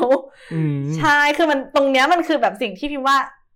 เด็กวิศวะแบบ miss เอาแบบโอกาสตรงนี้เยอะมากเพราะเราไม่รู้ เพราะฉะนั้นพิมพ์บอกไว้ตรงนี้เลยนะน้องๆทุกคนเขาเริ่ม recruit กันตอน July ของปิดเทอมตอนฝึกงานอะเพราะฉะนั้นน้องๆต้องแบบเตรียมตัวไว้ก่อนนะมันไม่ใช่ว่าแบบ you ขึ้นปีสี่แล้ว you ค่อยคิด you ต้องคิดตั้งแต่ปีสามแล้วหนอแล้วใช่คือคือเขาเขาค่อยๆผ่าน process จนเราจบปีสี่ถึงจะ ไม่ไม่ไม่ว่าคือพิมพ์เองอะพิมพ์ได้ offer ตั้งแต่อาทิตย์อาทิตย์ที่สองของปีสี่อ๋ออืมใช่คือชีวิตพิมพ์มาถูกดีไฟไปแล้วว่าพิมพ์จะเข้าคอนซัลท์ตั้งแต่สองอาทิตย์แรกของปีสี่คือ recording process มันตั้งแต่ช่วงจุลายของปิดเทอมปีสามอะถึงโอเคสองอาทิตย์แรกของเทอมหนึ่งปีสี่โอเคใช่ แล้วคือเขาว่าจะรับแบบเขาจะเขียนไว้เลยว่า recruiting ช่วงเนี้ยคือ สำหรับเด็กที่จะเข้าทำงานในปีถัดไปอ่าคือมันจะค่อนข้างแบบเหมือนมันเป็นโควต้าแต่ละปีเนอะใช่ เพราะฉะนั้นก็คือแบบน้องๆคนไหนที่ยังอยู่ตอนนี้เปิดเทอมยังอะเดือนอะไรแล้วไม่รู้เหมือนกันทันวาแก่แล้วอะอ๋อโอเคเราทันวาตอนนี้แบบ เออก็เดี๋ยวเนี่ย ปิดถ้าน้องอยู่ปีสามปิดเทอมใหญ่เนี้ย recruiting season แหละ ถ้าเรากันจบไปเป็น full time ใช่ จุลายใช่ไหมเรากำลังบอกว่าจุลายใช่ใช่จุลายโอเคจุลายค่ะเดือนเจ็ดครับ ส่วนน้องปีสี่ก็อย่าไป discourage เนาะแต่ว่าพี่ว่าก็เรียกว่าไงดี คิดซะว่ามันใช้เวลาเกือบปีแล้วกันหรือปีหนึ่งหรือมากกว่าในการเตรียมตัวเข้าคอนซัลแทนเพราะฉะนั้นแล้วไม่ได้แปลว่าเราจบปีสี่ไปแล้ว ชีวิตเราจบถ้าเข้า MBB ไม่ได้เนาะเออเราใช่เพื่อนพี่ก็ไอพี่กรรมอะเออเขาก็ไปทำเขาก็ที่มาถึงใช่ที่อื่นมาก่อนใช่อืมเขาก็ไปใช่ PW เอ่อเขาไป PWC แล้วเขาก็ใช่ค่อยไปที่ใช่เอ่อ BCG เนาะเพราะฉะมันั้นแล้ว มันไม่ได้มามันไม่ได้ทีหลังได้จบอืมมันแค่เรียกว่าไม่ทันรอบ local recruit อ่าเรียกอย่างนี้ดีกว่ามันไม่ทันรอบ local recruit ใช่เพราะว่ารอบ local local recruit มันจะค่อนข้าง solid มากว่า อยู่เริ่มเรซูแบบเปิดเรซูเม่จุลายอยู่อืมสำเสร็จเดือนเอ่อเขาเรียกอะไร เดือนอะไรเปิดเทอม September อย่างเงี้ยอ่าคือมันจะเป็นแบบ finish timeline มาก แต่ถ้าอยู่เป็น industry high คือเวลาถ้าอยู่ไปแบบทำมาแล้วแบบปีหนึ่งเนี่ยค่ะ มันจะเป็นของยูคนเดียว process มันจะโดดๆหน่อยอ่ามันก็จะเหนื่อยหน่อยว่าแบบเอ้ยเดี๋ยวแบบเขาบอกว่าเดี๋ยว get back เนี่ยแล้วแบบมันก็จะหายไปสักพักหนึ่งเขาบอกโอเคแบบเดี๋ยวยูมาสัมภาษณ์วันนี้นะ มันจะค่อนข้าง fluid นิดนึงในเชิงของ timeline ใช่ครับก็คือจะผมก็ต่างกันแต่ไม่ได้ปิดโอกาสใช่ใช่ใช่ก็คือถ้าเรา ทำรอบตามที่เอ่อพิมพ์พิมพ์บอกก็คือรอบจุลายมันจะเป็นแบชเนาะเหมือนเป็นแบบอืมเป็นฤใช่ดูกาลมันเป็นใช่อืมใช่อืมแต่ว่าถ้าเกิดเราเคยทำงานที่อื่นมาก่อน เราก็อาจจะต้องส่งใบสมัครแยกไปคนเดียวใส่ใช่ HR อะไรก็ว่าไปใช่แล้วก็แล้วผ่านเขาก็จะรอเป็นกาแบทำตงานของตัวเขางอะไรเงี้ยมันจะแบอืบมไม่ไม่ไม่ไม่ค่อยไม่ไม่ไม่ค่อยรู้ว่าจะเกิดอะไรขึ้นใช่ใช่อืใช่มโอเคความนิ่งรับนอนใจความสบายใจในการทำงานของเราก็จะน้อยเออที่ว่านะไม่รู้เหมือนกันก็ แต่ก็ไม่แปลกนะ พออมแก่มาแล้วก็เราเหมือนก็งานย้ายทุกงานมันก็เป็นอย่างนี้แหละที่ว่าใช่ใช่ใช่งานใช่ทุกใช่ที่ใช่แหละอืมค่ะโอเค เดี๋ยวขอ recap อีกนิดนึงเนาะอืมเพราะฉะนั้นแล้วสิ่งที่พิมพิมกำลังบอกว่าสิ่งที่เขากำลังมองหาในเรซูเม่และ background ของเราอย่างแรกคือเรื่องเกรดแน่นอนเกรดดีที่สุดได้เกรดนิยมอันดับหนึ่งก็จะยิ่งได้คะแนนสูง เนาะอืมเอ่อเรื่องของ professional experience ก็แน่นอนถ้าเกิดว่าเราเคยทำ consulting มาก่อนในอาจจะเป็นฝึกงานหรือว่าอะไรก็ตาม ก็จะได้คะแนนสูง หรือว่าใช่อย่างน้อยก็ไปทำที่เป็น strategy unit ใช่ไหมคือคนที่ช่วยออกแบบวางแผน อะไรอย่างนี้ใช่ก็จะได้คะแนนเยอะกว่านะครับผมเอ่อส่วน extra curricular น่าจะเป็นการแข่ง case competition ใช่ไหมใช่ แล้วก็จริงๆก็เอ่อกิจกรรมในมหาลัยเขาก็รับนะคะเขาก็อยากดูพวก leadership ความแบบทำงานร่วมกับคนอื่นเนี่ยอืมอ่า เขาก็ดูตรงนี้เหมือนกันอืมเป็น case competition แล้วก็เป็นเรื่องของ leadership เรื่องกิจกรรมใช่อื่นๆก็สำคัญใช่ค่ะเพราะว่าใช่ก็เข้าใจว่า consultant ก็ต้อง work กับลูกค้า work กับคนเยอะใช่ไหมใช่แล้วด้วยแล้วด้วยวิทวาเองอะค่ะ มันคือเราก็ไม่ได้แบบเนอะเราไม่ใช่เด็ก BBA ที่จะไปแข่งมาแล้ว 20 ประเทศอะไรอย่างเงี้ยเราก็อย่างอันเดียวก็เยอะแล้วอะเพราะฉะนั้นคือเราก็ต้องใส่อย่างอื่นเข้าไป เพื่อโชว์ว่าแบบเอ้ย นอกจากเรียนอะเราก็คือพยายามแบบ gather experience ในด้านอื่นๆด้วยอะไรอย่างเงี้ยค่ะใช่อืม โอเค งั้นพิมพ์พิมพ์ช่วยเล่าประสบการณ์ตอนที่ไปเก็บพวกการแข่งเคส หรือว่าอะไรของตัวเองให้ฟังหน่อยได้ไหมครับ ว่าทำอืมทำอะไรไปบ้าง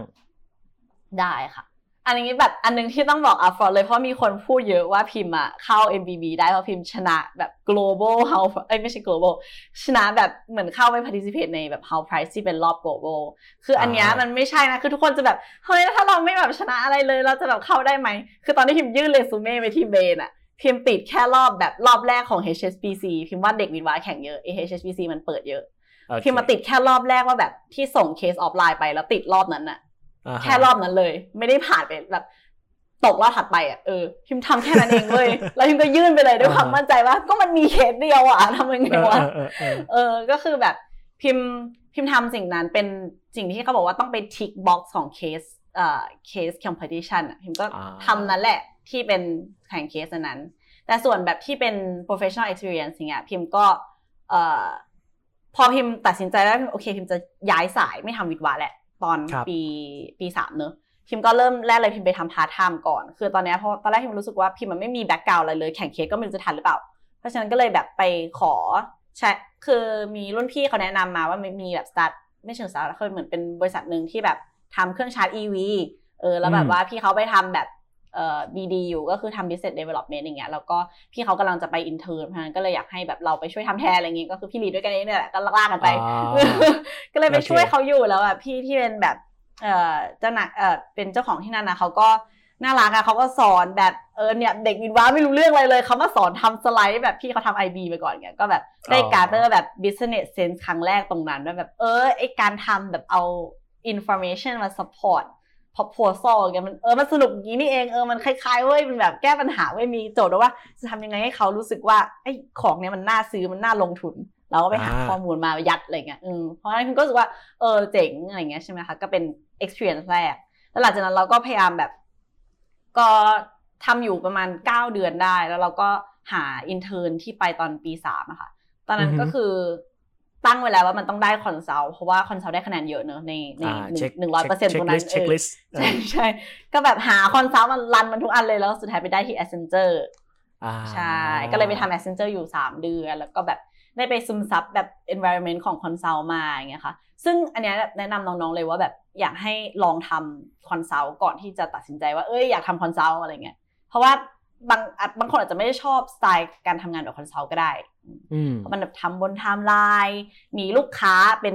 เจ้านายคนที่สองเนี่ยค่ะ แล้วก็เอ่อแบบไทม์ไลน์มันก็ค่อนข้างแบบต้องมี deadline นะเพราะฉะนั้นเราต้องทำ overtime เนี่ยค่ะ มันก็จะมีความแบบเป็นสไตล์ของงาน consult อะเพราะฉะนั้นก็อยากให้น้องๆทุกคนลองก่อนถ้ามีโอกาสเอออืมใช่ครับแต่ถ้ากลับมาจากตรงนั้นก็คือเนี่ยสองอันที่เป็น experience หลัก ๆ ที่วางไว้แล้วสุดท้ายก็โอเคตั้งใจเรียนค่ะน้องตั้งใจเรียนอืมพี่ fail ทั้งสามอย่างเลยครับ ไม่ไม่ได้ตั้งแต่ตั้งใจเรียนแล้วพิมพ์พิมพ์ๆค่ะโอเค แต่ว่าแต่ว่าเรื่องของการทำงานแบบมี deadline ทำงานที่ไหนก็มี deadline เนาะไม่ไม่น่าจะมีงานไหนที่ใช่ใช่ใช่ใช่ใช่อืมพี่เออว่าทำเมื่อไหร่ก็ได้ ใช่ค่ะพี่ว่าพี่ว่าในในใน deadline ที่พิมพ์พูดถึงอะคือในความเป็น consult อะมันมันไม่เหมือนกับ corporate ตรงที่ว่า consult เขาถูกซื้อมาเป็นเวลา 8 เดือน เวลาลูกค้าจ่ายตังค์อะมันคือ 8 เดือน เพราะฉะนั้น 8 เดือนนั้นต้องทำให้เสร็จเลย คือมันแบบอืมเลื่อนไม่ได้เลยเงามาเพราะไม่งั้นมันเข้าใจผิดคอนแทรคเอออย่างเงี้ยมันก็จะต่างกับคอร์เปอเรทที่ว่ามันอาจจะเลื่อนได้บ้างแบบอะแผนปีนี้ไม่เวิร์กดูแล้ว strategically อยู่สามารถจะ move สิ่งนี้ไปปีหน้าได้อ่าอันเนี้ยมันรี work ไพรแต่ของไท consult งานบางอย่างคอนซัลท์ไม่ได้เลยคอนซัลท์คือแบบยูไซน์มาว่ายูต้องทำสิ่งนี้ให้เสร็จแล้วยูต้องทำต่อไปค่ะใช่ใช่ใช่โอเค ได้ครับอ่าเมื่อกี้เราพูดถึงเอ่อว่าเราอยากจะอืมให้น้องลองทำคอนซัลท์ดูก่อนใช่ปะอืมทีนี้แบบแล้วถ้าจะเป็นคอนซัลท์ที่ successful ต้องทำต้องทำอะไรเก่งอะพิมพ์พิมพ์แบบเราเราเตรียมทักษะได้ไหมก่อนมาเป็นคอนซัลท์ที่จะแบบเป็น consult ที่ดี make sure ว่าเราแบบเติบโตใน career อะไรที่เป็นทักษะสำคัญพูดยากเนอะอันนี้แบบเหมือนแบบ คือพิมพ์ขอตอบในในจุดที่เพิ่งเข้ามาแล้วกันนะเพราะพิมพ์ก็ทำที่ Bain มาแค่ปีเดียวเนอะถ้าแบบแฟร์ๆอะพิมพ์ว่า skill ที่ต้องใช้หลักๆอะมันก็สามารถจะเก็บมาได้ตั้งแต่ตอนที่เราทำ recruiting process แล้วแหละก็คือพิมพ์ว่าสำคัญมากๆอะคือในส่วนที่แบบเราเตรียมตัว test กับเตรียมตัว case interview อืมตรงเนี้ยสองอย่างเนี้ยมันสามารถจะ build fundamental business เอ่อเขาเรียก business sense ให้เราได้ ในการไปทำงานจริง เพราะว่าการที่ยูทำ case interview เนี่ยมันคือสิ่งมันคือส่วนย่อของเคสจอืริงมๆที่เราจะทำกันค เพรับราะฉะนั้นเนี่ยการที่ยูทำแบบเนี่ยก็คือการเพล p ก็คือเตรียมตัวก็คือสิ่งที่ยูจะบอกก็คือ ตั้งใจทำเคสตั้งใจทำข้อสอบอะไรเงี้ยเพราะว่าเด็กวิทย์วะเนอะเริ่มตั้งแต่เทสเลยเพราะว่าพิมพ์ว่าเด็ก BBA เนี่ยเทสเขาจะไม่เท่าไหร่เพราะมันคือสิ่งที่เขาเรียนมา แต่เด็กครับวิทย์วะเนี่ยคือการทำ test อะคือมันจะเป็นก้าวแรกเลยที่เราจะได้เข้าใจว่ามันมี terms อะไรบ้าง market อืม share growth CAGR เอ่อแบบอืม competitor analysis landscape อะไรเงี้ยคำพวกเนี้ยคือมันเก็บใน test ได้หมดเลยเพราะฉะนั้นก็คือ ในการเตรียมตัวไปเนี่ยก็คือเข้าใจไปด้วยว่าแบบเอออันเนี้ยมันมีเอฟเฟกอะไรใน decision overall อืมครับแต่การที่อือม you จะผ่าน test ได้มันก็ต้องเข้าใจแหละ ก็คืออ่าเพราะฉะนั้นมันก็คือมันจะได้อยู่แล้ว แล้วพอ you ไปทำแบบ case interview ต่อมาพอ you ผ่าน test เนอะ you ก็ไปทำ case interview พอทีเนี้ย case interview ก็คือของจริงเลยเหมือนกับการที่ you ทำกับพี่ consult แล้ว you ได้โจทย์มา มันก็คือการคิดว่าโจทย์ เอ่อเป็นแบบนี้ เรามีคำตอบแบบ hypothesis อย่างนี้ แล้วเราก็จะใช้ framework นี้เป็นการ prove อย่างเช่นถ้าเราจะทำ market entry เราต้อง prove อะไรบ้าง เราต้องดูก่อนว่า market attractiveness เป็นยังไง competitor landscape เป็นยังไง แล้วก็ risk and แบบเอ่อ risk ที่จะเกิดขึ้นใน opportunity นี้คืออะไร มันจะเป็น framework ที่แบบยูก็คือจะ build skill ตรงนั้นนะในการทำแบบ case interview เพราะฉะนั้น business acumen ตรงนี้มันสามารถจะช่วยเด็กวิทย์วะหลาย ๆ คนที่จะเข้าใจ business ได้มากขึ้น แล้วพอเข้าไปอะมันก็จะแบบเหมือนมี fundamental enough ที่จะ survive ใน consulting อยู่แล้ว ทำเคสแล้วจะให้เรามี framework เนาะแล้วก็เข้าใจเรื่องของ business นู่นนี่นั่นนิดนึงใช่ไหมใช่ไม่ได้แบบอ๋อ market นี้น่าเข้าไหมอ๋อน่าเข้าเพราะว่ามันมัน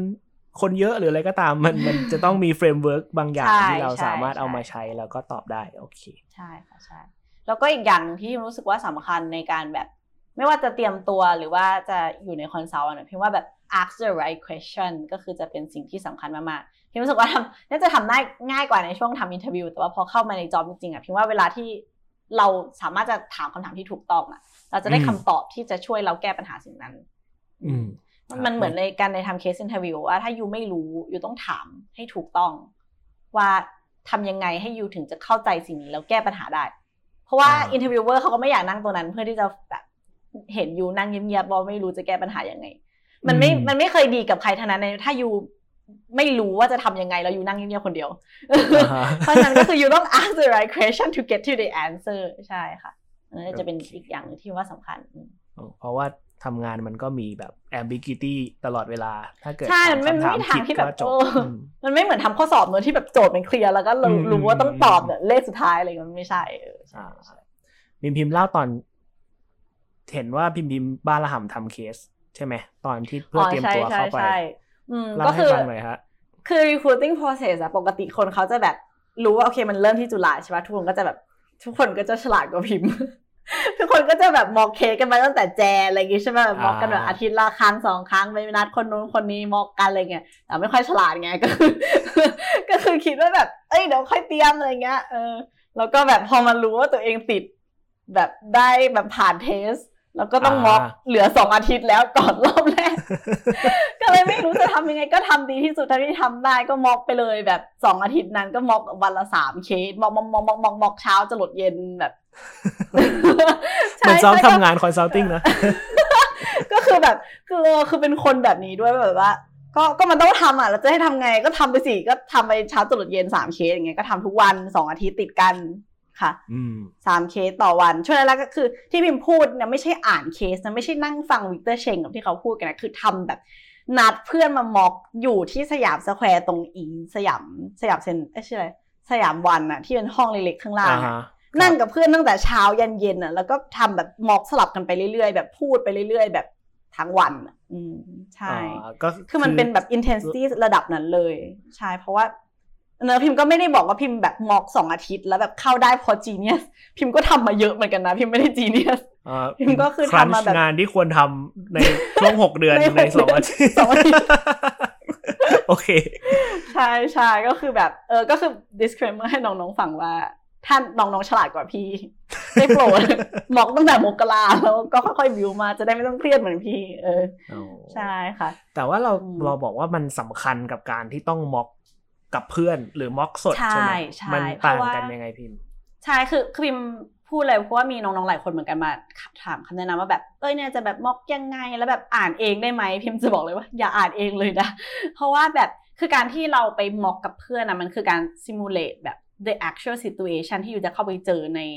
ในใน interview จริง เพราะว่าในอืม interview จริงอะมันไม่ใช่ว่า you นั่งอ่านแล้วแบบ คือการนั่งอ่านอะทุกอย่างมัน process อยู่ในหัวตัวเองใช่ปะแต่เวลามีคนมานั่งแล้ว interact กับ you อะเวลาเขาถามคำถาม you มาเขาจี้ you มา มันอืมมันคนละเรื่องเลยเว้ยคือแบบ you ต้อง build that skill ที่ว่าแบบจะทำยังไงให้ you สามารถจะ interact กับ interviewer แล้วก็ gather information ที่จะมาตอบ framework ของ you ได้อะมันเป็น skill ที่ you ควรจะทำซึ่งมันลิงก์กับมันลิงก์กับการเข้าไปทำงานเนอะเพราะว่า consult ใน expectation คือสุดท้ายแล้ว you ก็ต้องสามารถจะ interact กับลูกค้า interact กับ supervisor ของ you ให้สามารถจะทำคำตอบตัวนั้นได้ เพราะฉะนั้น interviewer นะเขาจะ assess อยู่แล้วว่า ถ้า you ไปนั่งกับลูกค้า หรือถ้า you มาอยู่ในทีมเขาอะ you มี skill นั้นหรือเปล่า และพิมอ่ารู้รู้สึกว่าการที่ you นั่ง ถ้าถ้า you อ่านเคสอย่างเดียวอะมันเหมือน you ไม่ได้ฝึกอะเหมือน you ฝึกแค่ aspect เดียวของ case interview you ฝึกแค่การแก้ปัญหาแต่ you ไม่ได้ฝึก skill ของการ work กับคนอื่น หรือ skill การ present skill การถามคำถามหรือ skill การพูดใช่มันเลยจะได้แค่ครึ่งเดียว เพราะฉะนั้นก็คืออยากจะบอกให้น้องๆทุกคนแบบ mock live ให้ได้มากที่สุด เพราะว่าการ mock live เนี่ยมันจะทำให้เราพูดเป็น structure เลยแบบเพราะเราทำหลายรอบเนอะเราจะรู้อืมว่าต้องพูดอะไรก่อน ต้อง rephrase คำถามต้องพูดคำตอบก่อนมีแบบอะไรนะเวลาพูดแบบ recommendation อะมันจะมีสูตรเลย question คำตอบ answer เอ่อแล้วก็แบบ reason อืมแล้วก็เอ่อ risk อืมแล้วก็อ่า next step อืมห้าอย่างโอเคคืออย่างเงี้ยมันต้องฝึกไปด้วยเพราะฉะนั้นอ่านเองอะมันจะแบบไม่ได้เพราะฉะนั้นก็คืออยากให้น้องๆแบบไปพยายามหาแบบพวกเด็ก BBA อะเขา happy to help อยู่แล้ว ก็ไปพยายาม connect กับพวกเด็ก case club หรือว่าเพื่อนๆ BBA อย่างเงี้ยให้เขาแบบลากเข้าไปในกลุ่มเอ่อ case interview เราก็ไปอืมขอเขาม็อกแบบนะเราก็แบบเป็นวิศวะก็บอกเขาไปว่าไม่ค่อยรู้เรื่องช่วยหน่อยได้ใช่ BBA ก็คงมี experience เรื่องนี้กว่าเราเยอะเหมือนกันใช่เนาะใช่น่าจะเพื่อนทำเพื่อนเคสมาตลอดเวลา เพื่อนเพื่อนๆที่ทำแบบช่วยพิมมาคือแบบมีพระคุณมากไม่งั้นก็คงไม่มาอยู่จุดนี้เหมือนกันอืมอืมใช่ค่ะดีครับอยู่นั่งอยู่เฉยๆ อ่านหนังสือคนเดียวไม่ไม่ work เนาะมันใช่ใช่พี่ชอบคำหนึ่งที่พิมพ์บอกตอนที่เราคุยกันคือ เขาไม่ได้ test ว่าเราฉลาดอย่างเดียวคือเราต้องฉลาดแน่ๆแหละ แต่ว่าเออเขาเทสว่าเรา client ready ไหมใช่ปะใช่เขาเทสว่าเราไปนั่งทำงานข้างๆ ลูกค้าแล้ว present แล้ว convince ได้หรือเปล่า ใช่ใช่อืมโอเคเขาจะมีเขาจะมีคำพูดอยู่ว่าแบบ เออเขาจะแบบสบายใจให้เราไปเจอลูกค้าหรือเปล่าอะไรแบบนี้อ่า อืม นึกออกก็แอคือสเซทจากตรงนี้ใช่อืมโอเค เข้าใจครับอ่าเราเหลือห้านาทีสุดท้ายก่อนที่จะเปิด ให้น้องๆถามคำถาม ตอนนี้น่าจะมีคำถามมาในสไลด์แล้วแหละเนาะแต่ว่าพิมพิมมีอะไรอยากจะแชร์เป็นคำถามปิดท้ายก่อนไหมก่อนที่เราจะเปิด Q&A แบบสำหรับคนที่อยากเข้าคอนซัลแทนช่วงนี้เป็นยังไง แล้วก็อยากจะ encourage น้องๆ อะไรเรื่องอะไรบ้าง อืม ได้ค่ะ ก็อืมฝากฝากไว้แล้วกันเหมือนคือรู้สึกว่าแบบ อยากให้พิมรู้ว่าช่วงเนี้ยแบบจริงๆ consulting ใน consult เอ้ยในในในวิศวะมันค่อนข้างบูม พิมมาอยากให้พิม encourage ให้น้องๆทุกคนอะมาสมัครนะ เพราะพิมรู้สึกว่าวิศวะก็มีแบบ the same แบบ the same right to แบบ survive แบบไม่ใช่ to thrive in consulting ไม่ใช่ survive โอเคสุดท้ายเป็น consulting ก็คือเราอะอย่าไปคิดว่าเราจบวิทย์วะเราจะทำไม่ได้พิมรู้สึกว่าการที่เราได้เปิดสายงานใหม่ เราได้ทำสิ่งที่เราพิมชอบนะว่ามันสนุกมากแบบในการแก้อืมปัญหาพวกเนี้ยอืมเพราะฉะนั้นอยากให้น้องๆทุกคนแบบ เออถ้าอยากทำก็มาเลย แล้วก็แบบเตรียมตัวดีๆ อย่าประมาทไม่ใช่ว่าเราเรียนเก่งแบบเป็นวิทย์วะเด็กเรียนเก่งแล้ว อยู่จะอ่านหนังสือแล้วแบบเข้าได้เลยกันมันก็ไม่ใช่อยากให้ทุกคนแบบไม่ประมาทแล้วก็แบบเตรียมตัวมาดีๆเพราะพิมรู้สึกว่ามันเป็น opportunity ที่ดีมากๆ ถ้าอยู่ได้เข้ามา อยู่ได้เจอกับคนเก่งๆ ได้ทำงานกับคนเก่งๆ เพราะฉะนั้นเนี่ยก็คือ อยากให้อยากให้เข้ามา แต่ว่าในในส่วนของที่อยากจะเตือนไว้ก็คือ อยากให้น้องๆอะไปค้นหาตัวเองมาด้วยว่าไม่ใช่ว่าแบบเอ้ยเพื่อนทุกคนบอกว่าอยากเข้า consult อะไรเงี้ย consult บูมมากเลยอะไรเงี้ยเออก็เข้า consult ไม่เอาเอาแบบไปคิดมาก่อนว่า consult ไป research มาก่อน มีคนชอบถามเยอะว่า consult แบบเป็นแบบเป็นยังไง คืออยากให้น้องๆทุกคนไปแบบนั่ง research มาเว้ยไปเราตอนเราทำนะ ดู YouTube อ่านแบบในอืมแบบ management prep ใน Google อะคือแบบ Google ง่ายๆอะนั่งอ่านไปเรื่อยๆเว้ยแล้วแบบพยายาม assess ว่าตัวเองอะชอบมันจริงๆ หรือเปล่าเว้ย เพราะว่า nature งานมันไม่เหมือน industry อื่นเว้ย มันเป็น consult เว้ย มันคือ consulting แบบ industry เพราะฉะนั้นไปลอง research มาก่อนว่า ตัวเองชอบไหม เพราะเรารู้สึกว่าเราเจอหลายคนเหมือนกันที่เข้ามาแล้วก็ไม่ได้ชอบ ด้วยอ่าด้วย nature หลาย ๆ อย่างของมันอย่างเงี้ย อาจจะเป็น aspect ของการทำทำงานเร่งทำงานกับลูกค้า อยากเป็นคน own เองอยากเป็นคน implement เองเงี้ยมันจะไม่ตอบโจทย์ไงเพราะฉะนั้นคือ จะลงแรงแล้วอะตัดสินใจแบบดีๆ ก่อนอะไรเงี้ยใช่ก็เลยอยากแบบบอกน้องๆไว้ประมาณนี้แหละ แต่ว่าถ้าใครอยากเข้าก็คือแบบมาเลย ยินดีต้อนรับ มาเบนเนอะอยากมาเบนก่อน ใช่มาเบนมาเลยนะคะสีแดงค่ะสีแดง สีแดง อย่าไปสีสีคงสีเขียวสีน้ำเงินไม่เอาเอาสีแดงใช่ไหมอยากอยากให้มีคนอยากให้มีวิทวะเพิ่มขึ้นเพิ่มขึ้นในตัวอ๋อเออเขารับเขาแบบหมายถึงว่าเรียกว่าไงดีปีต่อปีมีน้องๆนิวแกรดเข้าได้กี่คนนะครับสำหรับเบนรับลี่เนาะประมาณตอนสมัยรุ่นพิมพ์อะมันคือเอ่อสองคนประมาณประมาณสองคนต่อปี อันนี้ก็คือคือเฉพาะวิศวะหรือว่าเอามาหรือว่าใหม่แบบทั้งหมดเขาทั้งเขาไม่ได้ทั้งดูหมดว่าเขาไม่ได้ดูว่าเป็นโควตาวิทวะกับโควตา BBA ตอนรอบโอเคสุดท้ายอะพิมพ์เป็นวิทวะคนเดียว โอเคเออแล้วคือมันจะมีแค่สองที่แบบสำหรับ local recruit นะ ส่วนใหญ่ส่วนใหญ่จะมีแค่สองที่ก็คือผู้หญิง อาจจะเป็นผู้หญิงคนหนึงผู้ชายคนหรือผู้ชายสองคนแล้วแต่ว่าปีไหนเป็นยังไงอย่างเงี้ยค่ะ แล้วก็จะมีอือฮึโควต้าของเด็กนอกเพราะฉะนั้นปีหนึ่ง start class เนี่ยมันจะประมาณสามคน สมัยรุ่นพิมพ์นะ แต่ว่าช่วงเนี้ยเหมือนเราขายกันดีจังเลย ก็เลยรับเยอะ มันคือว่ามันขึ้นอยู่กับ เอ่อ business เขาเรียกอะไรปีต่อปีใช่มันขึ้นอยู่กับดีมานด้วยว่าแบบ ปีนั้นแบบเอ้ยต้องการคนเพิ่มมันก็รับเพิ่มขึ้นอย่างเงี้ยค่ะใช่อ๋อแต่ก็ซึ่งไม่ซึ่งเกินแบบไม่เกิน ไม่ค่อยเกินห้าใช่ไม่โอเคไม่เคยเกินห้าเลยมั้งใช่ มากสุดคือปีที่แล้วเนี่ยห้าเยอะมาก ทุกคนยังตกใจห้าเลยทำไมเยห้าอะถือว่าเยอะแล้วใช่ไหมใช่ห้าคือเยอะแล้วใช่โอเคค่ะ เอาละก็คนที่อยู่ในคอนี้นะครับ ก็มองหน้ากันไว้ว่า ใครจะได้เข้า เรายังมีหลายเฟิร์มเนาะเรายังมีหลายงเฟิร์มไได้เนี่ยพูก็ดถึงแมคคิห้านซี่ห้าห้าพูดถึงก็ BCG สิบห้าพอดีแบบเออแล้วไม่ Bain Bain รับน้อยสุด firm อื่นเขาจะรับเยอะกว่านี้ใช่แต่แล้วอ๋อแล้วแต่ปีเหมือนกันแล้วแต่ปีแล้วแต่ปีใช่เข้าใจครับผมบางปีก็เห็น McKinsey รับไปเก้าคนมันจะมีอยู่ปีหนึ่งปีก่อนหน้าพิมพ์ปีหนึ่งมั้งรับไปเก้าคน แต่พอปีพิมพ์รับไปสองคน อย่างเงี้ยมันมันแล้วแต่มากๆว่าแบบมันปีนั้นยังไงหรือแบบว่าเขาเจอคนที่เขาชอบหรือเปล่าถ้าเขาคือ consult อะถ้าเขาเจอคนที่เขาชอบอะ ยังไงก็ได้เว้ยนึกออกปะดูดปะไว้ก่อนใช่ปะเออแล้วคือเดี๋ยวมาหา project ลงได้เองแหละคือถ้าอยู่เจ๋งพออยู่ก็ได้เว้ยแบบมันจะมีที่ไม่มีที่เขาก็ต้องไปคุยมาแหละเออใช่โอเคใช่ใช่ค่ะก็โฟกัสกับการเตรียมตัวเนาะตามที่ค่ะบอกแบบเรื่องของเรซูเม่บิวประสบการณ์ต่างๆ แล้วก็เดี๋ยวถ้าเราเจ๋งพอเขาก็รับเราเองแหละเนาะปีต่อปีเรื่องอะไรก็ค่อยว่ากันไป พูดเหมือนตัวเองเจ๋งนะแต่ก็เอ้ยโอ้เจ๋งเหอะเลสเปกนะ แบบเออให้พี่ทำเคส ภายในสองสัปดาห์เยอะขนาดนั้น พี่ก็คงพ่ายแพ้อะพี่คงทำไม่ได้อะเป็นทาริตี้ต่ำเอาจริง ๆ ให้ตั้งใจเรียนให้เกรดดี พี่ยังทำไม่ค่อยได้เลยพิมพ์พิมพ์เพราะฉะนั้นก็เจ๋งแล้วคน่ารับจะอยู่ด้วยที่คนใครชอบแบบไหนก็ใครชอบอะไรมันถึงทำได้ไงเราคิดว่าแบบอยู่ที่ความชอบ ดีครับผม โอเคเอ่อถ้าอย่างนั้นก็เราคง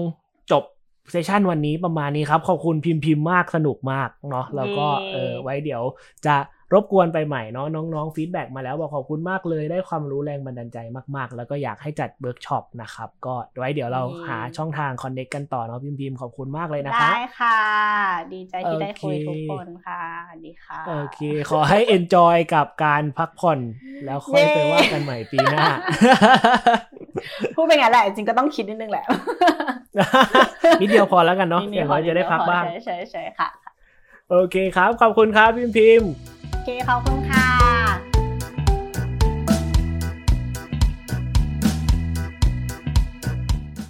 สามารถติดตามพวกเราได้ที่ On the Job Talking Podcast ทาง Spotify, Apple Podcast และ YouTube นะครับ เข้ามากด Follow และ Subscribe พวกเรากันเยอะๆนะครับ